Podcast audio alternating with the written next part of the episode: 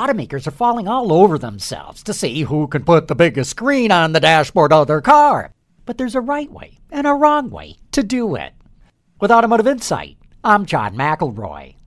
Portrait or landscape? That is the question.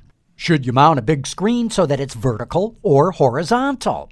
Tesla, the car company that kicked off big screen mania, actually does both. In the Model S and X, it's portrait. In the Model 3, it's landscape. Personally, I prefer portrait because when you're using the navigation system, it's much easier to see what's coming up ahead. In landscape, it's not as easy to see where you're headed on the nav, and if you zoom out, you lose too much detail. Different automakers are doing it different ways, so I think it could take some years before the car companies figure out what the public actually prefers.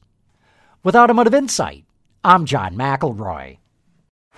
Baseball is in full swing. NBA playoffs are heating up, and your NFL team is gearing up for training camp. Listen to the latest on the teams you love here on the Audacy app. The biggest sports radio stations in the country, providing unrivaled local coverage of their teams, all in one place.